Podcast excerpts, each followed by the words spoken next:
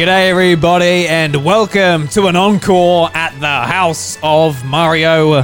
This is where I, Drew Agnew, open the doors to talk to you all about the world of Nintendo. And this encore, we're taking a trip back to the Alola region that was featured in Pokemon Sun and Moon in 2016. And to be honest, guys, I've got mixed feelings about Pokemon Sun and Moon. But the Alola region and all the features and sort of Pokemon that are introduced were fantastic. I really do actually love the Alola region, even though I've got certain problems with the way sort of Game Freak implemented how the story progressed in these games. But really, really excited to be jumping into this discussion to celebrate the 25 years of the Pokemon series, and it's going to be a lot of fun. And 2016, man, this is when, you know, Pokemon hype was really, really high. So earlier this year, Pokemon Go released, and Pokemon Fever was just through the roof. So I imagine a lot of people might have jumped into Pokemon Sun and Moon for the very first time. Gone and bought a 3DS, seen what this uh, Pokemon fad's all about, even though it's been 20 years at this point. But yeah, man, it's just uh, it's, it's quite um, it's crazy to think about those Pokemon Go days. And uh, yeah, it makes me wonder, like, what did I enjoy more that year? Pokemon Go or Pokemon Sun and Moon? Probably Pokemon Sun and Moon. Like Pokemon Go was bare bones back then. I think I got over it relatively quickly. Even though now the sort of changes in that they've you know they've had me for a couple of years playing Pokemon Go pretty consistently. I went on my honeymoon recently. Um, went to Darwin and when you go to a brand new place and like that, especially when you're in a city, there's like so much to do and you know Pokemon to interact with and gyms and Pokestops and all of that. So I had a lot of fun doing that. But anyway, we're not talking about Pokemon Go. We're talking about Pokemon Sun and Moon. Now I gotta be I gotta be honest with you at the very start here. I know I said they're probably you know I'm pretty torn on how I feel about these games. Um, I don't so much like Pokemon Sun and Moon. I think they would have to be my least favorite in the series, honestly. But that isn't saying that I hate them. I don't hate them. It's just I really like all the other ones. There's, you know, I think like going through the generations, I definitely feel like I definitely feel like they've all got a lot to offer and there's no different with Sun and Moon.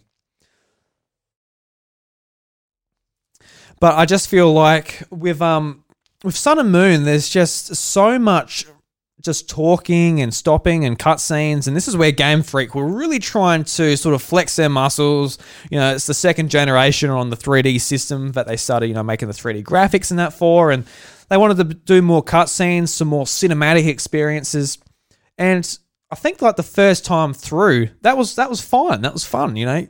So it seemed like Pokemon, a bit more animated characters, a bit more lifelike in some instances. I know that like, you know, Sun and Moon there's like there's parts where they're just like it's a very dramatic cutscene, but your your player character is just looking just blank, just just staring with a smile. It's like, dude, like the world is ending. Aren't you looking like upset or anything? But you know, there's there's a few sort of instances like that. But what this ultimately has done for me is I haven't gone back and replayed Sun and Moon since 2016. And they in 2017, they released Pokemon Ultra Sun and Ultra Moon. You know, there's some different, there's a lot of differences in the game with, uh, you know, Ultra New Necrozma. There's differences in the story. There's uh, new Ultra Beasts. There's uh, like the, uh, I guess, the wormholes at the at the end of the game where you can get the legendaries. There's Rainbow Rocket with um bringing all the, I guess, the villains from other sort of universes and regions to sort of just form this one big mega evil team. Now there's a lot there, but I I honestly guys I couldn't get through it.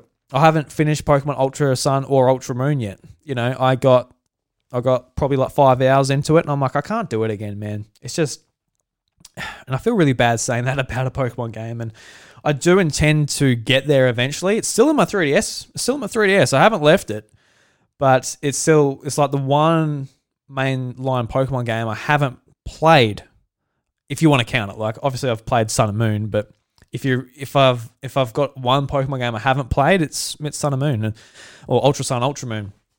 You know, I've gone back and played Crystal and uh, Emerald, and you know, uh, was it Platinum, um, Black and White too. You know, all the third games I've played them, even though there's like barely any differences for those games. This is like the one game I haven't touched. So the Alola region, I just I don't have um, as many memories because I've only played it through once compared to, I guess, like the first first few Pokemon games. I've played it like I've played it a lot. Um, even uh, even X and Y, man, I played that uh, through a couple of times. Not recently though. I think I like played it through a couple of times the year it came out. So 2013. It's been a long time for that series too. But um, I think um, I think Delfino Jurians has a similar sort of experience I've had. So I asked in our Discord community sort of um, people's memories and stories they've got from playing Pokemon Sun and Moon and the Alola region, and this is what she has to say. So these are her thoughts. So as I've said on the Gamercast, Alola is like watching Citizen Kane. You play through for the first time and have a great enjoyment of all the characters and story. But upon replaying the game, you notice a few tiny details that you didn't know didn't before. But you're but you're more bored out of your mind since you've seen it all before and there's no way to skip it. Uh, this especially hurts in Ultra Sun and Ultra Moon, where it would have been great DLC additions to the game. Uh, had the 3DS had a better time implementing paid DLC. Um, the anime, though, is perfect in nearly all regards and made Alola feel much more like a community than uh, than the games did, which is true because, like, for those that haven't watched the uh, anime, and I've only watched a few episodes of the anime, I haven't watched like you know the whole series or anything, but the Sun and Moon anime is kind of like they took a really different sort of take on Ash's journey throughout the Alola region. Um, the other regions, he would progress with a couple of buddies and he would go from gym to gym, eventually get to the Pokemon League and lose. That's pretty much what happened in the in there. And along the way, he would have um, he run to various characters and try to help them out, um, whatever way he could. But in Alola, he basically went back to school and he went to a Pokemon school, and uh, a lot of the kids from the Alola region also went to this school, and um, they'd go on like field trips and stuff to different uh, places within the Alola region, and it became like a sort of like a slice of life anime, which personally I really enjoy. It's just animes about nothing, just you know people enjoying themselves, just getting up to antics, which uh, was actually really quite good. So just the whole, just the fact that like all the characters felt like a big group, a big family, was actually really, really quite awesome. But um, I guess the games, you know, they didn't really have that, and there's there's a few sort of characters in there that you're like, what the hell was your motive? Why are you doing what you're doing? But in the anime, it's like, oh, they sort of fleshed out a lot more, which, you know, it's an anime. It's, um, you know, you got 20 minutes to tell a pure story rather than like, I guess, a, a handheld game necessarily. But, you know, Pokemon games in the past have told better stories with less uh, sort of at their fingertips. So, yeah, um, but she goes on to say, but since it since it wasn't there, you're left watching the same Swantale until a Necrozma, um, um, oh, what's it called? Uh, AU kicks in. Uh, for a game series that doesn't want to take your time grinding levels anymore, it sure does take take it in other ways. Yeah, so that's basically what happened with me. Like, you know, I, I was keen to get to the you know the ultra wormholes. That sounds awesome. Keen for Rainbow Team Rocket, but just just getting there, like you're replaying the same game and for Pokemon, it's for me, it's all about exploration. It's about collecting. It's about discovery. And when you're being stopped, just like you know, in your tracks, it's like, oh, just just stop, man, stop. Just let let me keep going. I just, especially when I've played it like the first time, I'll be happy just like skip the cutscenes, explore explore the town, talk to all the characters. Oh, cool, move on. Then you go into a patch of grass and you get like a Pokemon you've never seen before. Oh wow, what's this? And like you put it in your team and you don't know what it is, and just that is like the pure pure magic of Pokemon. And I feel like, you know, the storytelling kind of got in the way of Sun and Moon, to be honest with you. As good as the story might be for some people, um, you know, that's just that's just my personal opinion.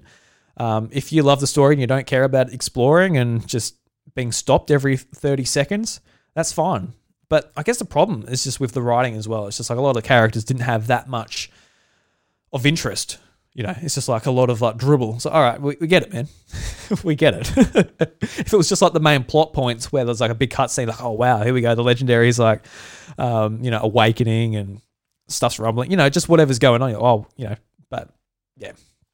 But anyway, we'll get into that a little bit more later on, but just a bit more background on the Alola region itself. So, the Alola region is a region in the Pokemon world. It's the seventh uh, region in the core series to be introduced, and it was introduced in Pokemon Sun, Moon, Ultra Sun, and Ultra Moon. Alola is made up of four natural islands and one artificial island.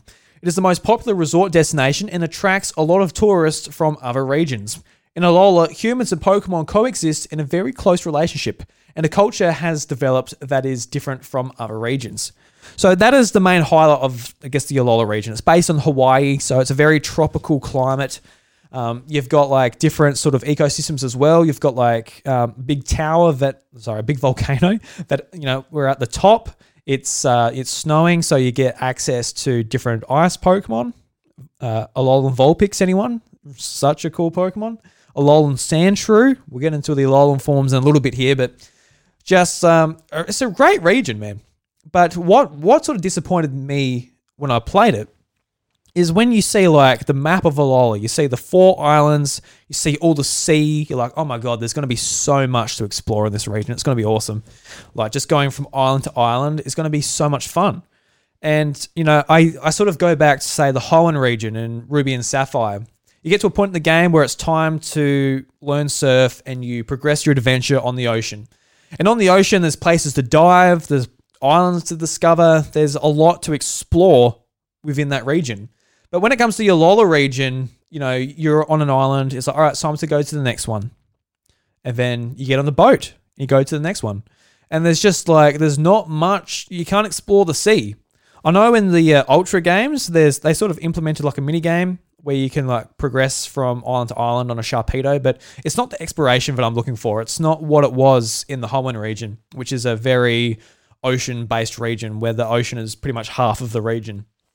Whereas I, it would have been so cool to discover like little tiny islands between all of these ones as well.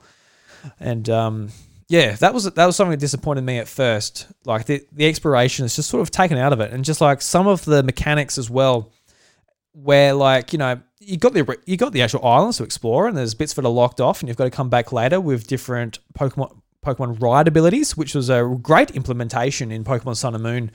Whereas, like, you don't need HMs anymore. If you want to smash something, you ride a Tauros and you smash it with its head. Or you want to fly, you you know you have a ride Pokemon Charizard where you just call him and you go on your merry way. Like, there's that was absolutely fantastic. And I think most of these features that they added were a great step for the Pokemon series. And there's many things that they did implement here that went on to make, say, Sword and Shield in the upcoming Pokemon games that much better for it as well. But um, yeah, we got some trivia for the, the region itself, which is, I always enjoy just like checking this out. This is thanks to Bulbapedia. So the trivia here is Alola is the only core series region which the player home is not like located in a city or town. It's instead located on Route 1. Uh, it's the only region with an elite trainer member changes within a single generation. So usually like um, Elite Four members might change from, say, Generation 1 to Generation 2 when the Indigo Plateau was shared by both Kanto and Johto. So this uh, this is a very beginning of the Pokemon League, which is such a cool concept. Like, really, that is absolutely awesome. How, like, you know, gyms don't exist in this region, and it's basically they've got trials. And then you pass the trials, you verse like this totem Pokemon, which is a big buffed sort of version of that Pokemon. You take it down, you get the you get the thing and you proceed. So that's that was an absolutely fantastic idea. I don't know how well it was implemented, but regardless, we'll talk about it a bit later as well. Um, the, the Alola is a, a, palindrome. It's the only region with a palindrome as a name. So palindrome, for those that um, don't know or can't remember, is basically it's spelled the same backwards and forwards. So that's, that's a pretty cool little detail. Uh, it's got more than one burial ground and Alola is the only core series region not to feature gym leaders, gyms, or badges, a notable ice type expert, bicycles, a champion that uh, precedes the player, a diploma received from someone upon completing the Pokedex. So yeah, that's that's one thing because I never completed the Pokedex in these games, so I don't know, man. I, I would have liked that diploma. That diploma, it's always it's always one of those things where you just laughed at it. It's like you do all this work and like in some Pokemon games, it's just like a diploma that you can't even keep. You've got to go and talk to that one specific guy, usually in the Game Freak um, headquarters within that game, to go and see it. um, it was cool back in um like the Game Boy games with the Game Boy printer where you could print it on this tiny bit of receipt paper. You could have put it on your wall. um, yeah, And uh, Alola is the first core series region not to feature HMs and uh, sorry t- HMs and field moves, uh, cuttable plants, and gates. And Lola has the fewest settlements of any core series region, with a total of ten. And each region is named after a Hawaiian word of a certain color, corresponding with nectar available on said island. So yeah, that's uh, the bit of the trivia from Bulbapedia. So just some interesting little facts there. I always um, enjoy seeing them. Just like there you go, there you go.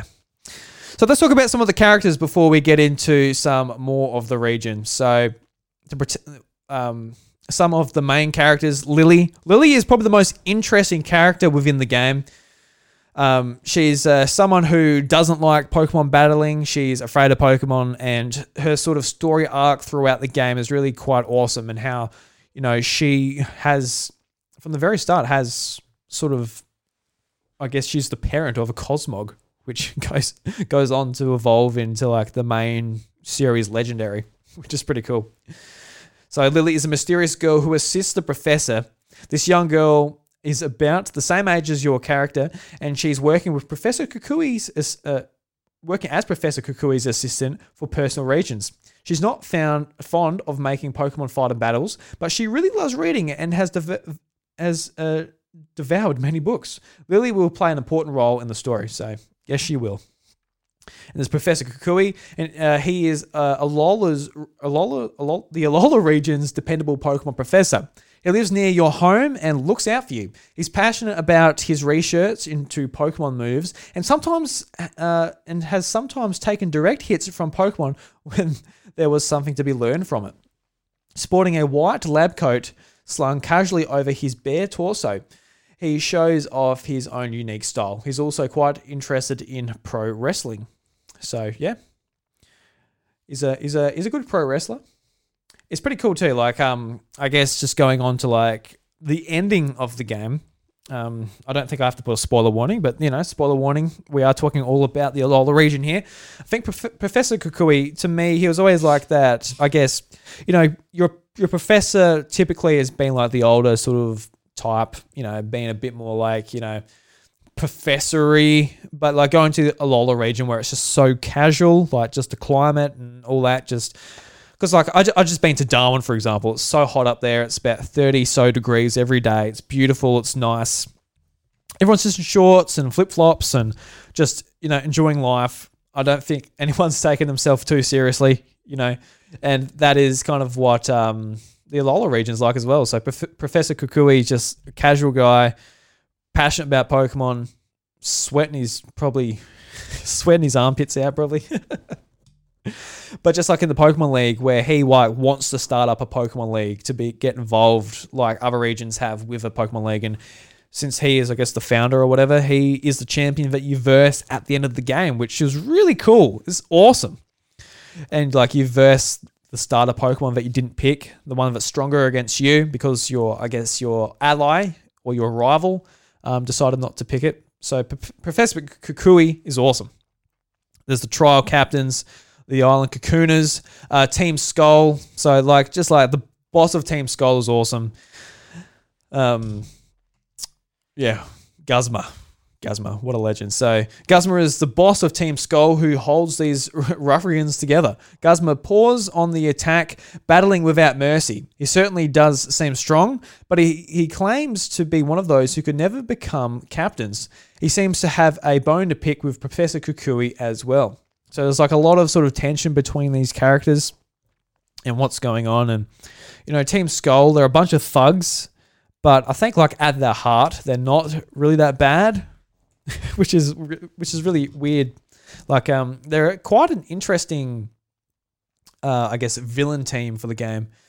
And uh, if you've played the game as well, you know that they're not the only villainous team out there. And one you know, they try to come across as good guys, but from the very start, I feel like Game Freak kind of handled these guys a bit wrong. So the Aether Foundation, which turns out to be like, I guess, like the main sort of villain within the game, uh, the leader, Lucim, Lusamine, uh, she she is just like psychotic and just has um, some really, really shitty ideas.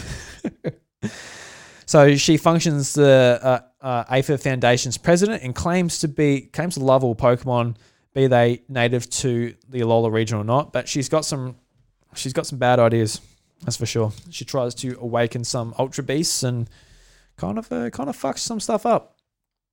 But they're, I said, the sort of the main characters we'll go over the start off with, and um, yeah, they're uh, they're pretty cool pretty cool characters. I think um like sort of the story in this game, regardless of like how it sort of just like puts the brake on exploration every turn, every every time you want to go for another to another building, every time you want to go to another half of the city, every time you want to go to a route, it's just like talk, talk, talk. Character comes up to you, you know, story, story, story. I think when you actually look at it at like a bird's eye level, the story is great, and how these characters interact with one another is pretty pretty interesting. But let's talk about the really interesting thing about Pokemon is the Pokemon.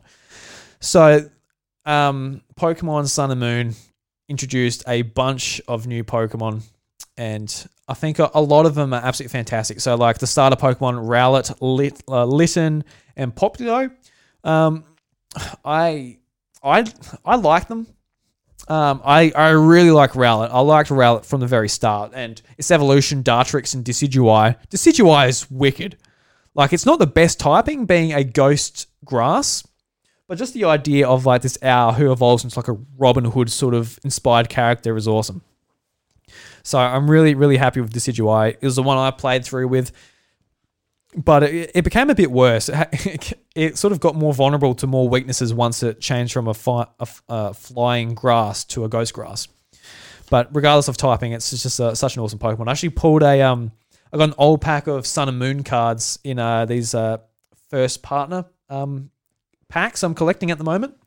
But uh, the Pokemon Company are releasing, and I actually got a yeah, was it uh, an EX Decidueye? It's really cool, really cool. So Litten, I, I grown on me because when I first saw it evolve into Torracat, I'm like, oh, wicked! It's still on all fours. Hopefully, it just evolves into like this big cat and be be awesome. But then it like stands up and it becomes Incineroar. Incineroar. Incineroar. And I'm like, oh, are you serious? It's going to be like the fourth fire fighting type in a row. Like, you got to be serious. Like, seriously, Game Freak, just what's going on? but then it becomes a, a fire dark. It's like, all right, it's um, it's kind of a fighting type, a pseudo fighting fighting type in some way, but they sort of got away with it, just making it a dark type because I guess it's a wrestler and it's playing the heel of wrestling, so it's a dark type. So, yeah, fair enough, fair enough. But it's grown on me since it's been in Smash Bros, and I've got it in, um, got it in like various other games. I'm like, yeah, it's grown on me. I quite like it.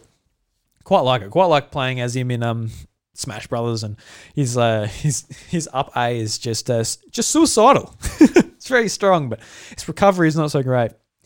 And uh, yeah, Popplio, Popplio, Popplio. Uh, just like um, when I, when I'm like solo podcasting, there's like my I think my throat gets a bit sore, so like syllables seem to like merge together. So sorry about that.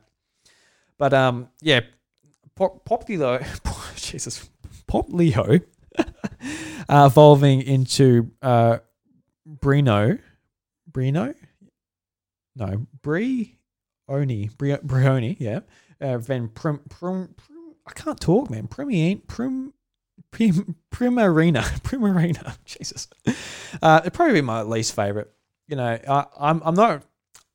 This, sounds like a typical boy thing to say, I think, but I'm just not not into like the, the super feminine looking Pokemon necessarily, and that's just a taste thing. You know, I'm not I'm not opposed to it. I, I don't think it's a bad Pokemon.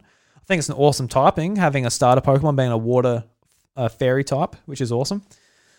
But I think it's if I think looking back at it, it's a it's a very solid uh, set of starter Pokemon. Definitely not my favorite by any stretch of the imagination, but really awesome nevertheless. But there's some other great Pokemon as well. So there's a uh, um, Gumshoos, and there was like you know it, it looks like especially at the time 2016 Donald Trump just won the American election, and he's got a Donald Trump haircut. He's got like the expression of Donald Trump, like I don't know if Game Freak were trying to like. I don't know why they would try to make this rodent look like Donald Trump. maybe that maybe that was their message. They're like, oh look, we've, we've made a rodent because we really don't think much of Donald Trump. So we've literally made a little rodent-looking version of him. I don't know. It's, it's funny. It's funny. Um, the bug Pokemon, I guess, like the first one you'd run into would be a Grubbin, which evolves into a Charbug and a, a, a Vikavolt, which Vikavolt is awesome. A bug electric type, just uh, you know, one of the best bug types out there. And I think Game Freak they're becoming like a lot more sort of experimental with the bug type um, Pokemon, which is great to see because for a long time the bug type was just like it like it, it might look cool. It looks like a bug but it really doesn't play much role in actually catching it and using it. Like you're just not going to do it. Uh, Crabrawler was a pokemon i really liked. He's a fighting type. Is a, a crab with boxing gloves. Um, i really i really liked it. And i didn't know what it evolved into i knew that it had an evolution evolves into crab Crabominable but it was really really annoying because like I, I caught like Crabrawler at the start of the game, and it wasn't until like towards the end, like on the way to the Pokemon League, you could evolve it because you had to evolve it in the snow. It becomes a, a fighting ice type. So you've got to wait to the very end of the game to get to the snow, then you level it up in the snow and evolve. So oh cool, cool. Like finally, like I've done the whole game with a a Pokemon that could evolve that didn't because there's just no snow. So I feel like from a design perspective on this Pokemon in particular, that was just a that was just a missed opportunity. I think like giving the option to evolve it with an Ice Stone or something would have been a lot more suitable. Because yeah, I just had a Pokemon that just wasn't evolved the whole game, and I don't know if they're trying to like make it feel more special to evolve it because it takes so long to get there. But regardless, but it's funny because when it became an ice type, it became so much worse. It just opened it up to so many more weaknesses. I'm like, yeah, maybe, maybe, well, maybe that was a good thing, but I kept it as a crap Crabrawler then because it just had a lot less weaknesses. Uh, one of my favorite Pokemon ever, Cutiefly and Ribombee, uh, which is a bug fairy type. One of my, I reckon it's probably my favorite bug type. I don't know. Uh, would it be? I don't know. Looking at Butterfree in like you know stuff from earlier generations. I really love like Wurmple and Beautyfly and Dustox as well. So I don't know, but Ribombee, I'm like, as soon as it popped up on my screen, I'm like, I need you. You look so cool, and it turned out to be a beast too. It was so strong. Its special attack was through the roof. I'm looking here. I think, um, yeah, no, it's like speeds. Its speed, its base speed is 125. Like it's so fast, so fast and small. It's awesome. Ah, oh, Rockruff. Yes, Rockruff. This was one of the Pokemon that was announced first. It's got two different forms that it evolves into. It evolves into a midday form. If you evolve it, I think in was it was it just the day or was it just in sun? I think it was I think it was version exclusive. Yeah, must have been. So if you evolve it during the day or in sun or whatever it was, you get the midday form, and then vice versa, you get it. Um, you get the midnight form, which is like a werewolf, which is pretty sick. But I had I had Pokemon Sun, so I got the midday form. I really enjoy, enjoyed the midday form. That was a Pokemon I went through with the game, and uh, I, f- I think it's just a really cool designed Pokemon. Um, we've got Wishiwashi, which is uh, really quite an interesting take. So uh, Wishiwashi, it's a really weak Pokemon. It's like this tiny little fish, but it's got an ability called Schooling. So when you're down to a certain amount of health, uh, basically a school of Wishiwashi form together to form a brand new form, which is called the which is called the school form, and you're able to um, go on from there. And your attack, your attack and speed, and all your stats go through the roof. So, yeah, it's, it's a, quite a risky Pokemon. I haven't seen it used too much in competitive or anything like that, but it's a really interesting take on just, I guess, fish and the, nature of what they do. Especially, I assume like in during uh, in Hawaii, like the real, the real place that um you know fish get around quite a bit.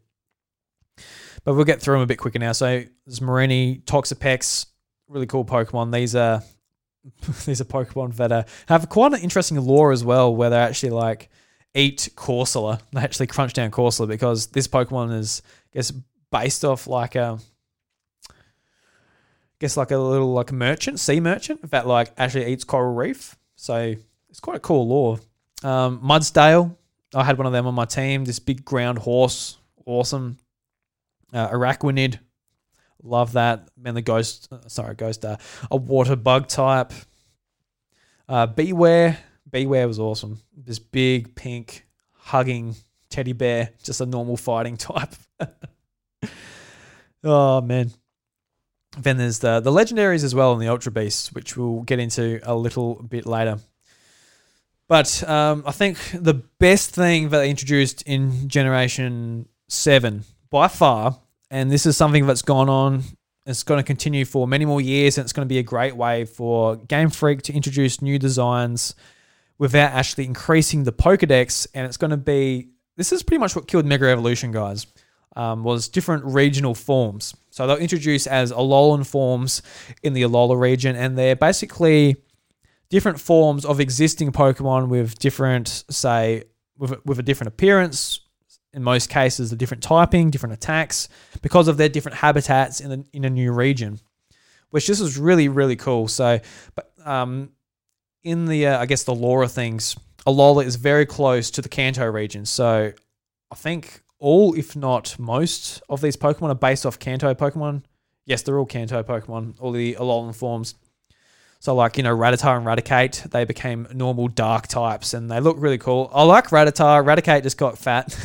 uh, Alolan Raichu was really cool to see how it became an electric psychic type. It's able to surf on its tail, which is really nice. And it, it becomes cute. Does it become cuter? I guess its eyes become cuter. I don't know. Sandshrew, which is awesome. Unfortunate typing with the steel ice type, but a really cool Pokemon. Just the idea of it. And I think everyone, I think the fan favorite is Alolan Vulpix and a Alolan Ninetales becoming an ice fairy type. Just absolutely unreal. One of the funnier ones being Alolan Diglett and Dugtrio. They just get like hair and become a ground steel type. I guess um, the stuff on the ground encourages steel to be incorporated into them, and it comes out as hair. Alolan Meowth, Alolan Persian, yeah, I'm not. I'm not too fussed on that. Like Persian, Persian looks pretty ugly. You know, just gets a big round head. And I guess that's just you know different breeds of cats around the world. You know, just make it look different. Must become a bit inbred with the local cats in the region. I don't know. Uh, Alolan Geodude, Geodude, Graveler, and Golem becoming rock electric. Always forget about them for some reason or another. Uh, Alolan Grimer and Muk. These ones are cool. They become like poison dark type because of the. I think like I can't, I can't remember. It wasn't. It wasn't the pollution. Obviously, normal Muk is just pollution, but I think it's like I can't quite remember. I might have to click on it. But um, Exeggutor and Marowak as well getting forms. Uh, Exeggutor, I reckon that'd have to be tied with Ninetales. as like one of the more popular ones. I think it's just like such a natural thing. Just uh, with Alola having coconut trees in that, that Exeggutor would get a form where it just becomes like a massive tall one instead of just like a real short one, which was in the Kanto region. Because apparently there's no sun in Kanto. No sun. Let's click on Muk here. Let's say I can't quite remember. I'm sure there's people out there who know exactly what it is, but let's look at the Pokedex here. So for sun, its stench gives off what will make your nose scrunch up. Still, there are Muk fans who think it's a good thing. Uh, after recent environmental improvements, this Pokemon is now hardly seen at all. Po- people speculate that it may go extinct at some point. So I think like the idea is that like yeah, in Alola, that's just like such such more. It's a lot more cleaner than other regions, so it's reflected in the in the thing. I don't know. The, f- the food source has decreased and the numbers have declined sharply. Sludge ponds are being built to prevent their extinction. Huh. Is that a Pokemon you want to keep around though? I don't know if it is. I don't know if a Muk is something up. It's like because like here in Australia, like you know, koalas they're they're facing extinction, and you know we're going to set up habitats and zoos and breeding programs to get koalas back on their feet because you know they're they're, they're vulnerable with um with bushfires and stuff. So we need to sort of give them a hand, and I guess that's the same with Muk. But do you want like if there was like big sludge monsters, you're like, oh fuck, we need these things. I think we do. Like if there's like an an environmental catastrophe in the Alola region, I think we I think the people will need something to clean it up. It's kind of like flies. Like, no one likes flies. Flies suck. I, you know, you're, you're in the house, you get the fly spray out, you you kill them all. But say if like you get like a a dead, I don't know, a dead animal in your backyard, flies will get to it. They'll break it down, land their maggots, and all that. And they'll break it down, and then all you've got to do is pick up some bones. So like and you do notice when there's no flies or no dung beetles or any of these uh, disgusting, disgusting bugs that clean up stuff, but they're very important to the ecosystem. So I guess that's why you want to keep Muk around because if there's a oil spill or something, that um yeah. Yeah, anyway, that's my Muk discussion. And uh, and with that, let's jump into our next community member who wrote into the show, Wacko Jacko from twitch.tv slash Wacko Jacko. And he says about the Alola region, ah yes, the Alola region. I remember when this game was announced, it was like the other day, but it wasn't. It was quite some time ago actually. I remember them announcing the new starters and how much Pokemon fans were upset about the designs. I, however, adored them and was looking forward to starting a new adventure. Pokemon Moon was my first Gen 7 game and it was a very enjoyable experience. Uh, being able to play against the totem Pokemon proved to be quite the challenge. The introduction of Z moves brought an exciting change to battles, but weren't a go to each time due to the repetitiveness, and the disgrace of Twinkle Tackle was very off putting. I really liked the change up of the landscape, really nailing the Hawaiian theme. The introduction of Ultra Sun Ultra Moon gave a real uh, weird kind of alien vibe spin off, which was the last thing I was expecting from a Pokemon game. Traveling through wormholes was just a bit insane for me. To wrap it up, this piece of uh, to wrap up this piece, the Pokemon game and forms were nice. The story was okay despite too much friggin' dialogue boxes. Speed text uh, fast is a must. Yes, please. And an overall enjoyable experience. The only downside for a Alola was when my 3DS along with my copy of Moon was stolen. So, yeah, well, tell you what, Wacko Jacko, that was 100% on Game Freak. They should not have let your Pokemon game get stolen, those bloody bastards. But it sounds like Wacko Jacko is in a similar sort of um, mindset as me. But I guess using this to jump into sort of the the Z moves, which was a brand new mechanic in uh, Pokemon Sun and Moon, and this was a big sort of, I guess, uh, I guess battle gimmick, second battle gimmick we've seen after Mega Evolutions and going on to Dynamax in Generation Eight. But this was an interesting one because basically it lets you put an, a Z crystal on a Pokemon as a hold item, and it allowed them to do a Z move with that particular attack. So if you've got a, say, a uh, electric Z crystal on, you're able, and you've got a electric move, you're able to able to use that Z crystal move, which um was just like a massive attack. And if it's super effective, you're probably going to knock it out in the first hit. If uh, like your levels are around about the same way, so it's kind of like this big Super Saiyan move but like you said with Twinkle Tackle, some of the some of the names for these moves was just it's just ridiculous. Like, you know, for for the most part, most uh, moves have very you know very straightforward names, whether it's tackle or hydro pump, water gun, flame thrower, fire blast, takedown. Like, there's just you know we're all used to it. And there's some like new moves, and they come out like, oh look, there's a new move called Scald, which isn't new anymore. It's pretty old now. But look, you can burn a Pokemon with a water type move. That's pretty pretty awesome because it burns them with boiling water. That's pretty neat. Um, but yeah, when it comes to like Twinkle Tackle and like I, forgot what Snorlax's were like was like like pancake stomp or something. I can't remember exactly what it was, but it's like they, just I think the designers just had like a lot of fun with um, with these games and being able to just name them ridiculous things. I'll see if I can bring up a list on on on Serebii, some of these names. Um, but it was just an absolutely ridiculous uh, sort of sort of naming convention. I, I, I loved it personally. but yeah, I but like as far as the names go, like I didn't really enjoy the actual mechanic though. I think it's the weakest out of Mega Evolution's Dynamaxing and Z crystals. I think it sort of offered the least to the series. It wasn't that interesting. It sort of just gave you a win button, especially in the actual story itself. Because with Mega Evolution, for the most part, the other trainers were able to use the Mega Evolution as well. Well, I guess I guess the other Pokemon use Z moves as well, but it never seemed it never seemed to be that big a deal.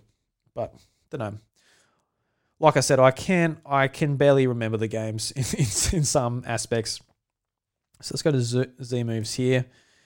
So there's like 10 million volt thunderbolt, acid downpour, all out pummeling, black hole eclipse, bloom doom, breakneck blitz, catastrophe Pikachu, picker,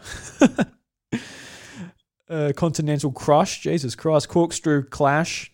A lot of um, a lot of interesting naming conventions here. Uh, where's where's the Snorlax? I really want to know the Snorlax one. Yeah, you got Twinkle Tackle. Twinkle Tackle. The user uh, creates a large charming space using its Z power and, to- and totally toys with the target. The power varies depending on the original power move. Stoked Spark Surfer. Oceanic Operetta. yeah, so yeah, they're just like yeah, fun, I guess. I guess like you know you want like a big massive name to come out. A pulverizing pancake. That's the one. I guess they're all like uh, iterations or uh, alliterations. Yeah, just all of like the same same thing going on. But yeah, so before we get into like um, the last write-in for the show, let's go through some of the music because Sun and Moon, uh, for me, has some absolutely amazing music. Um, Pokemon music has always been awesome. Um, but I think Sun and Moon, it's always it stood out to me the least I think I just like prefer like the really upbeat sort of epic Pokemon music we might expect from like other battles because there haven't there hasn't been a battle theme I haven't liked. But to be honest, I can't remember this one. So if you might be in the same boat as me, you might not have played Sun and Moon or Ultra Sun and Moon in a long time. So let's uh let's jump into it together. Let's go through just a few of the songs here. So the title theme. They pretty much keep the same title theme like all the time now just like this nostalgic sort of throwback to older Pokemon games, which I enjoy. I really enjoy it. We've heard this one a fair bit. We've heard the Alola regional theme at the very start. So let's go to Route 1 on Melemele Island. Just really casual, nice. Alright, let's go to our rival battle, Hau. The battle music for him.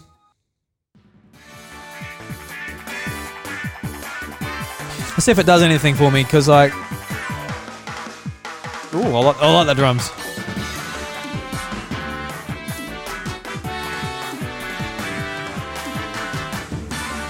Yeah, it's not bad. It's just like cheeky. I like, actually... That bit's cool. There's always like a bit in Pokemon music where, like, especially the battle themes, where it's like it does like the main theme, then it goes into like that bit of a verse kind of bit there, where I just like it really gets me like every time. Even like songs like that where I'm not like massively a big fan of it, still cool. So Wild Pokemon Battle, let's jump into that one.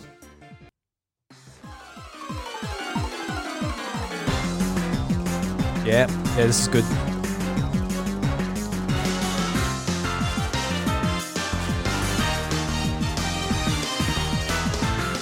it's very much like a play of like past battle themes. I feel like feels familiar. There's like when we go to Sword and Shield, it's a very different battle theme for the Wild Pokemon battle.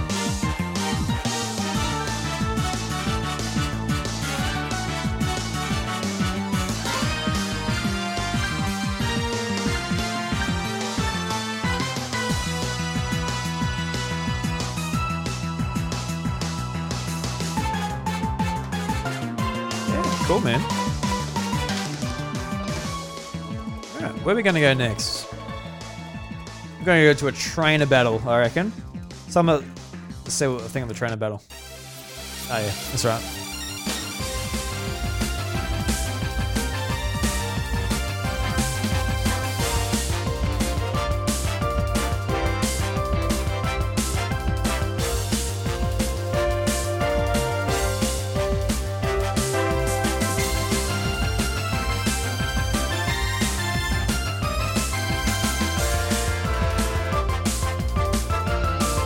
Bit coming up here I love.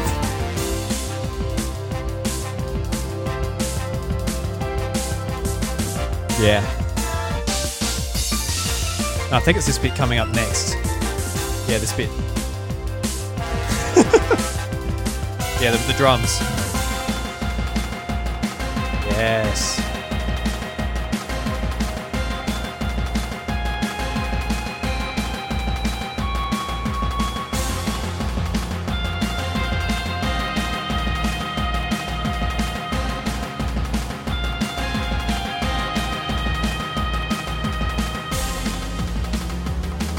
Yeah, great theme. I love it. I really do love the trainer battle. I couldn't remember it though. I was like, is it because is that for a reason or not? no, no, it's not. Great, great song. Alright, so I'm just going through like the, the original soundtrack at the moment. Like I, I downloaded it to like play it on here. It's four discs long. The soundtrack for this game. Like there's so many songs. And like a lot of it's like, you know, casual. Like for example, we'll go this song's called On the Ship. This is a bit more upbeat.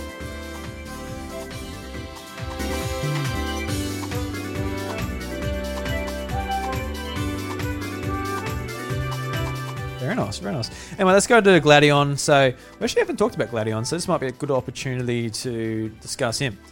So, let's go to his battle theme. Oh, yeah. trying to remember this as we're going along, too.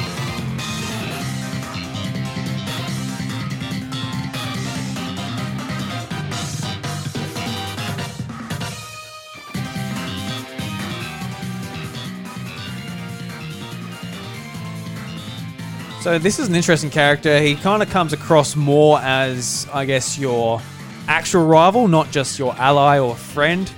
And um, you find out that he's uh, a part of Team Skull because he's rebelling against his mother, who was Lusamine, the leader and eventually the the nutter that uh, unleashes the Ultra Beast with, on the Alola region. But this is this is one of the characters with a really interesting story arc as well. So cool, cool character. I think he's um, one of the more memorable characters from the game. And of course, he's um, Lillie's older brother. So he's um, looking out for her the whole time because you're her friend.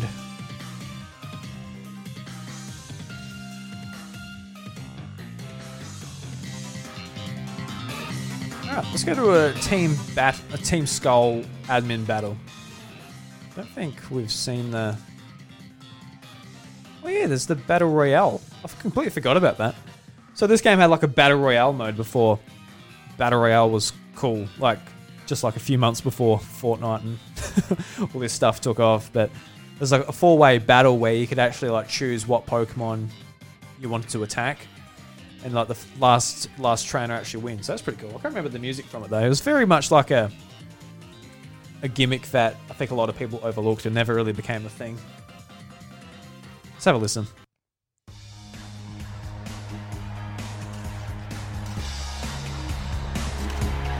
Sounds pretty good.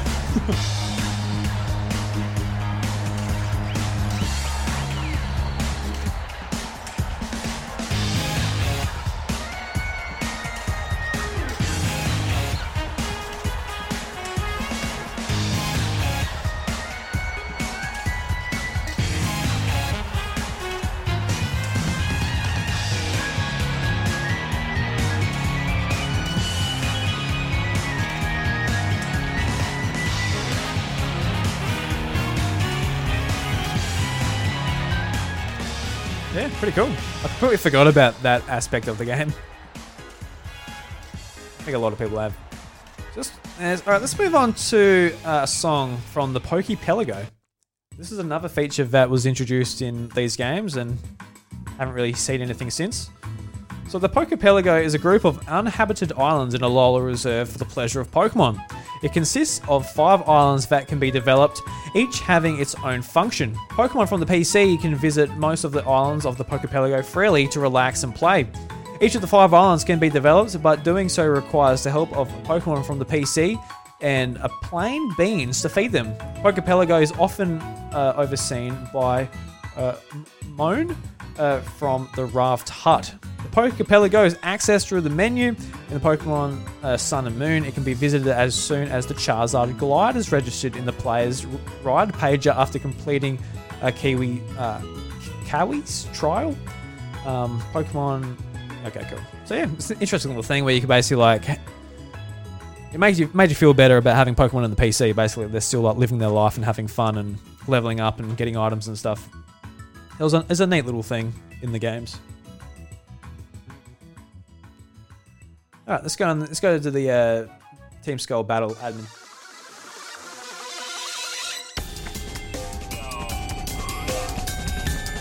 And that's one of the coolest things about Team Skull music. It's got, got like the, the lyrics in the back.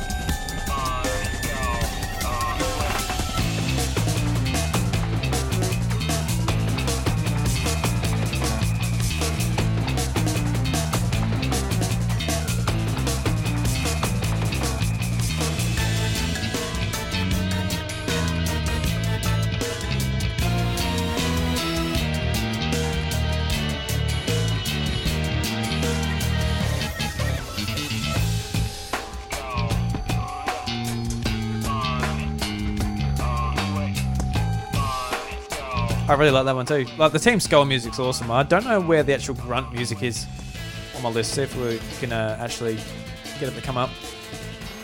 But let's move on to the Aether Paradise. And this is, uh, you know, where you find out shit has uh, been going down. Let's uh, let's go and move on to the Lusamine theme. Lusamine is the the big big baddie of the game. But it's complicated because she's also your friend Lillie and Gladion's mum. So what do you do? What do you do? And she gets overtaken by a by an Ultra Beast.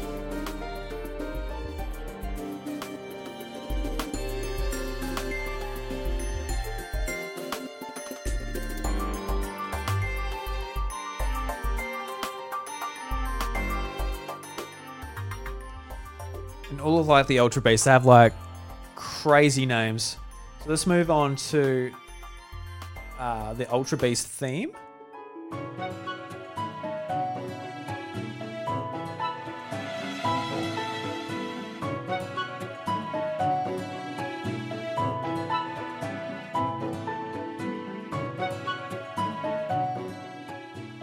And we'll talk a bit, a bit about the Ultra Beasts as well as um, um, while playing the battle music for him. Right. So the first one you encounter is Nihilego, um, which you actually see at the very start of the game, and she's the one that takes over Lusamine, and yeah, I remember like the speculation when the Ultra Beasts were first announced, like that like all the Ultra Beasts were like characters from the game. Because like with with this one in particular, it looks like he's got Lillie's hat, so like Lily would be I don't know, transformed or something into this Ultra Beast. So there was like heaps of speculation as well, just with um with that. Uh, there's Poipole, which was introduced in the Ultra games. Um, this was I've never had this Pokemon because I never played through the game, and like honestly, I, I want to play just to add some of these Pokemon to my Pokemon home, which I feel like you know I need to do at some point. So what, what's here? So you get an ultra, ultra, uh, ultra mega, uh. So the first ultra beast you'll obtain is uh, Polypole.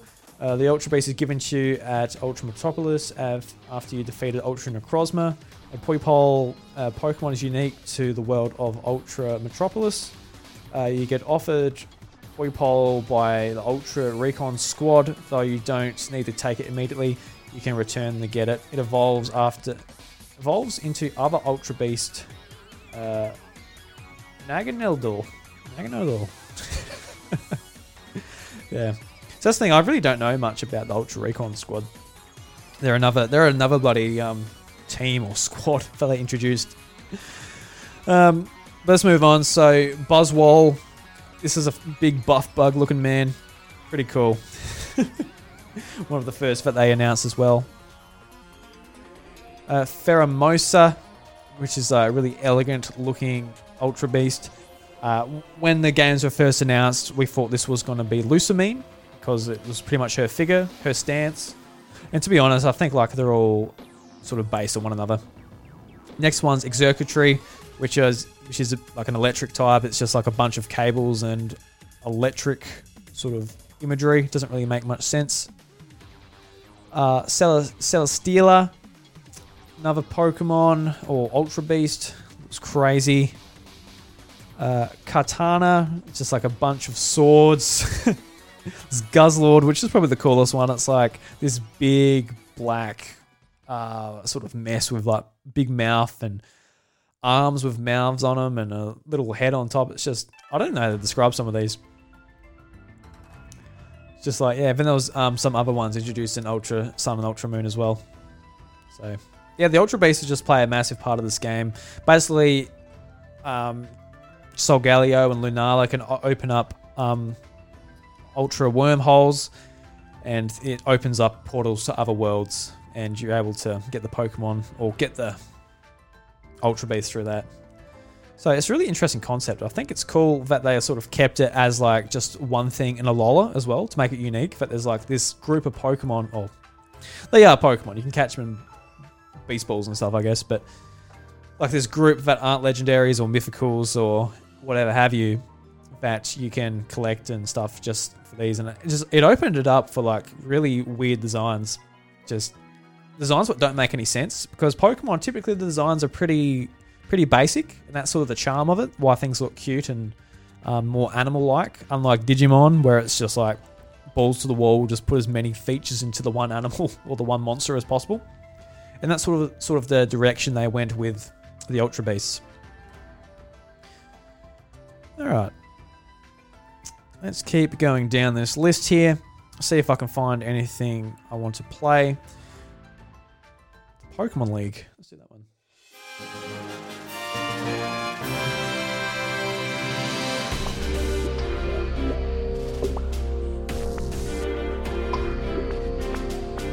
This is the music you'll hear when you first get to the Pokemon League. Congratulations, you beat all the trials. Well done. and let's go to the Elite Four battle music.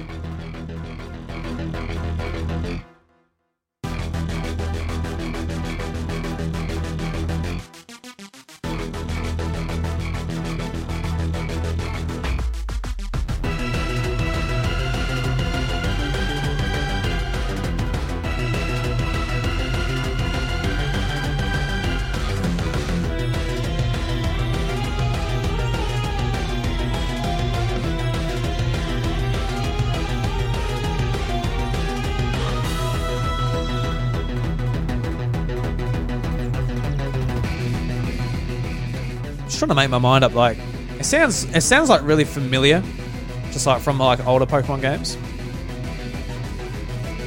Because you go from like that Hawaiian sort of vibe in the music for like a lot of these, maybe not all the battle music. This sounds epic.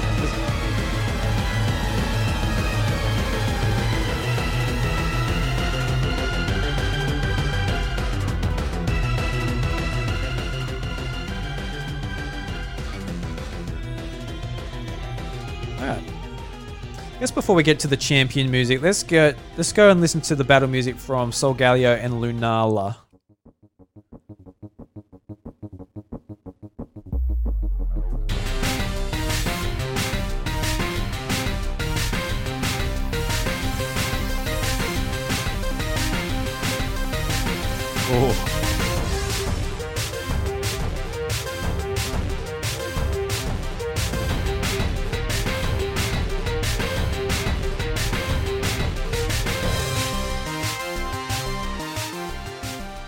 And what I think makes these Pokemon especially interesting is that they're actually a part of the same evolutionary line. So Cosmog evolves into a Cosmonium, and then whether you level it up to level 53 in either Sun or Moon, it actually evolves into either of the legendaries in that game, which I think is awesome that they're actually related to one another and that you know the fact that they both can um, open up ultra wormholes and cause all this havoc with the ultra beasts. It actually you know it kind of makes sense because they are a part of the same family.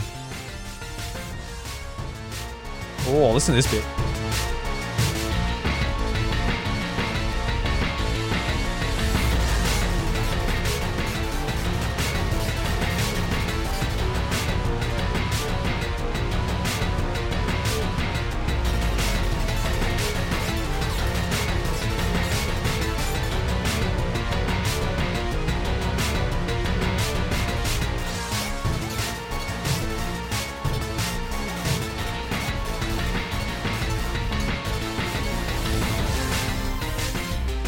Wow, that, that that's a really good. I reckon that's like my favorite track from the game, and I can't even rem- remember it. like I said, it's been five years since I played these games. All right, let's go to the champion battle music. This titled "Battle at the Summit." So let's see what it's all about. Oh, it's classic. Where is it?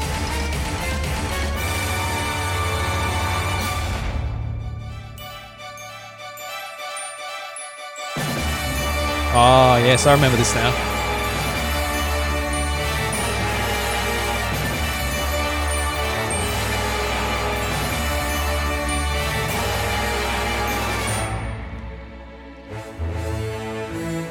It's really cool. Like when you actually did this battle as well, like just like the lulls in the music, and as it's like building back up when you're taking turns, it felt really good. Like it wasn't just like full bore the whole time.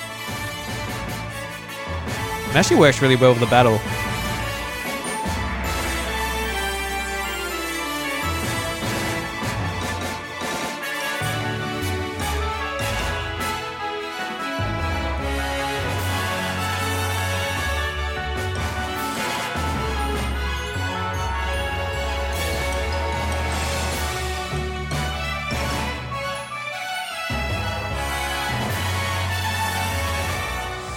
And like I mentioned at the start of the episode too, like you're actually versing the professor, Professor Kukui, who is actually setting up this Pokemon League. It's a really nice touch as well. Just like the world building, how you know this is a region that is you know has its own culture. It's getting into, um, I guess, Pokemon battling a bit more seriously, and actually wants to be represented in the Pokemon League and have its own sort of battle facility as well. So it's really, it's really quite awesome. I love like you know I think the story for this game and the world building is great. Um, you know, just the story, the characters are really, really, you know, I was gonna say memorable. Not that I remember it all necessarily, but I got a bad memory, so. but just how it all fits together with the like the brand new uh, regional forms, the the new Pokemon, the region itself. I just really wish that it was just a bit more open, that the story didn't stop you and that you could explore like more of the islands, more of the sea. There was just more to sort of do along the way. Like there's plenty of side quests and stuff. They're all like a bit fetch questy and stuff like that, but there's plenty of that kind of stuff in there. But yeah, I'm really um really quite happy with you know what what was sort of revealed in these games and what was brought forward um, going into the future. Even though that you know it's probably my least favorite Pokemon game, but just uh, I think that it's still a still a good game. Like whenever we talk about it on the House of Mario, I always feel like it always you know sounds like we hate it, and you know, being my least favorite in a series I'm very passionate about. I guess uh, I guess it might come off that way, but Generation Seven did did a lot good. it did a lot good. um, all right, so let's let's uh, start wrapping things up with a write in from Zach from the Blowing Cartridges podcast. And he says, My main memory I have is the launch day they did at Federation Square in Melbourne. It was the first event for a game I recall being held at a place that wasn't an EB Games, and it was an it was incredibly exciting. Seeing hundreds of Pokemon fans go- gathering to welcome in a new generation was a sight to behold. Playing a game on the train home, getting my Rowlet and starting the adventure was an experience I will never forget. The game itself was very fresh. Mixing things up with the trials rather than typical gym leaders was a nice change of pace. I think the game has some of the most memorable characters um, as well. A shout out to Na- uh, Nanu. Um, Ultra Sun, Ultra Moon were a bit of a letdown. Felt too similar to the original games, and coming out of the post post Switch world was not particularly exciting. It was also a fun time for the Pokemon TCG uh, for me as well. Not particularly exci- not not particularly exciting. It was also fun time. Oh, I read It was also a fun time for the Pokemon TCG for me, collecting and playing in the local card shops. I think they did a good job at not getting too involved in gimmicks uh, at the tail end. So yeah, that is um, a great point because I, you know, I wasn't into the cards at this point. I sort of um, got a bit more involved, sort of, you know, I guess last year, like I really spent way too much money on Pokemon cards.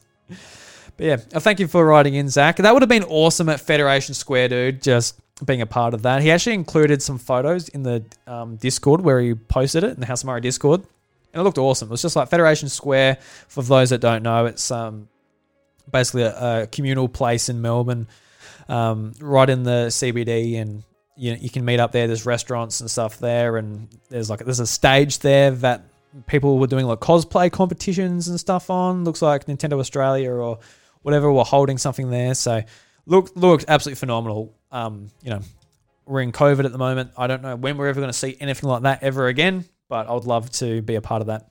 Because my um my latest experience was Pokemon Sword and Shield, and it unlocked digitally on the eShop at twelve o'clock, and I clicked on it and I started playing it. that's, that's my experience these days. But yeah. So, guys, that pretty much brings me to the end of uh, this little, I guess, ex- exploration through the Alola region. And I feel like, you know, I couldn't do it as much justice as I would have liked. I reckon a playthrough would have helped me sort of explore the themes and uh, the locations and all that a lot more, which I just haven't got around to, unfortunately. But regardless, I hope you enjoyed listening to this House of Mario Encore all about the Alola region. And I think when it comes down to it, I like, I love Alola re- I love the Alola region. I love the Pokemon in it. I love the themes, the characters, Team Skull, the, the Foundation somewhat. I think they made it way too obvious that they actually were bad. So that was a bit of a shame because at the cutscene at the very start of the game, they're just like, they're looking angry. they're chasing Cosmog. It's like, all right, well, they're obviously bad. So if they didn't do that, I reckon it would have been a lot more of a surprise and just like just the the themes of the game, the legendaries, the tapus. Um, although I didn't talk about the tapus too much, but they're they're great sort of legendary Pokemon. There's four of them, sort of three, sort of being the trio. I think they made it four just to be a bit different. Obviously, the, the tapus of each island There's four islands, so I guess that's why. But yeah, so if you want to uh, talk to talk talk to me about anything that I discussed in this episode, whether it was you know the music, what your favorite music track was, what your favorite uh, Pokemon is in the Alola region, your favorite town, your favorite anything like that, contact me on Twitter at iDruby or in the House of Mario Discord. There's a uh, invite in the show notes. Please be a part of that. There are fantastic people that we talk to each day about Nintendo gaming, etc., etc. We have a lot of fun. It's great being able to reach back into the community and have that back and forth instead of just having me in front of this microphone blabbling on about whatever. But uh, I'm looking forward to moving on with this series and looking forward to doing Galar. I really like Galar, guys. I know that Sword and Shield aren't perfect games by any stretch of the imagination, but their take on the UK setting and the the Pokemon League, as far as being like big stadiums where people come and gather to watch I think that was awesome how they sort of took that British culture from football and turned it into like the Pokemon as a sport. I think that was absolutely awesome. So I can't wait to dive into that. And uh, yeah, I'm sure it's probably up when you listen to this. Maybe don't know, don't know. Anyway, guys, the doors to the House of Mario Encore are closed. Whoops, wrong button. that's the that's the entrance door. But you know, when you go out, it's just a big bang, big bang. anyway, guys, we'll catch you later.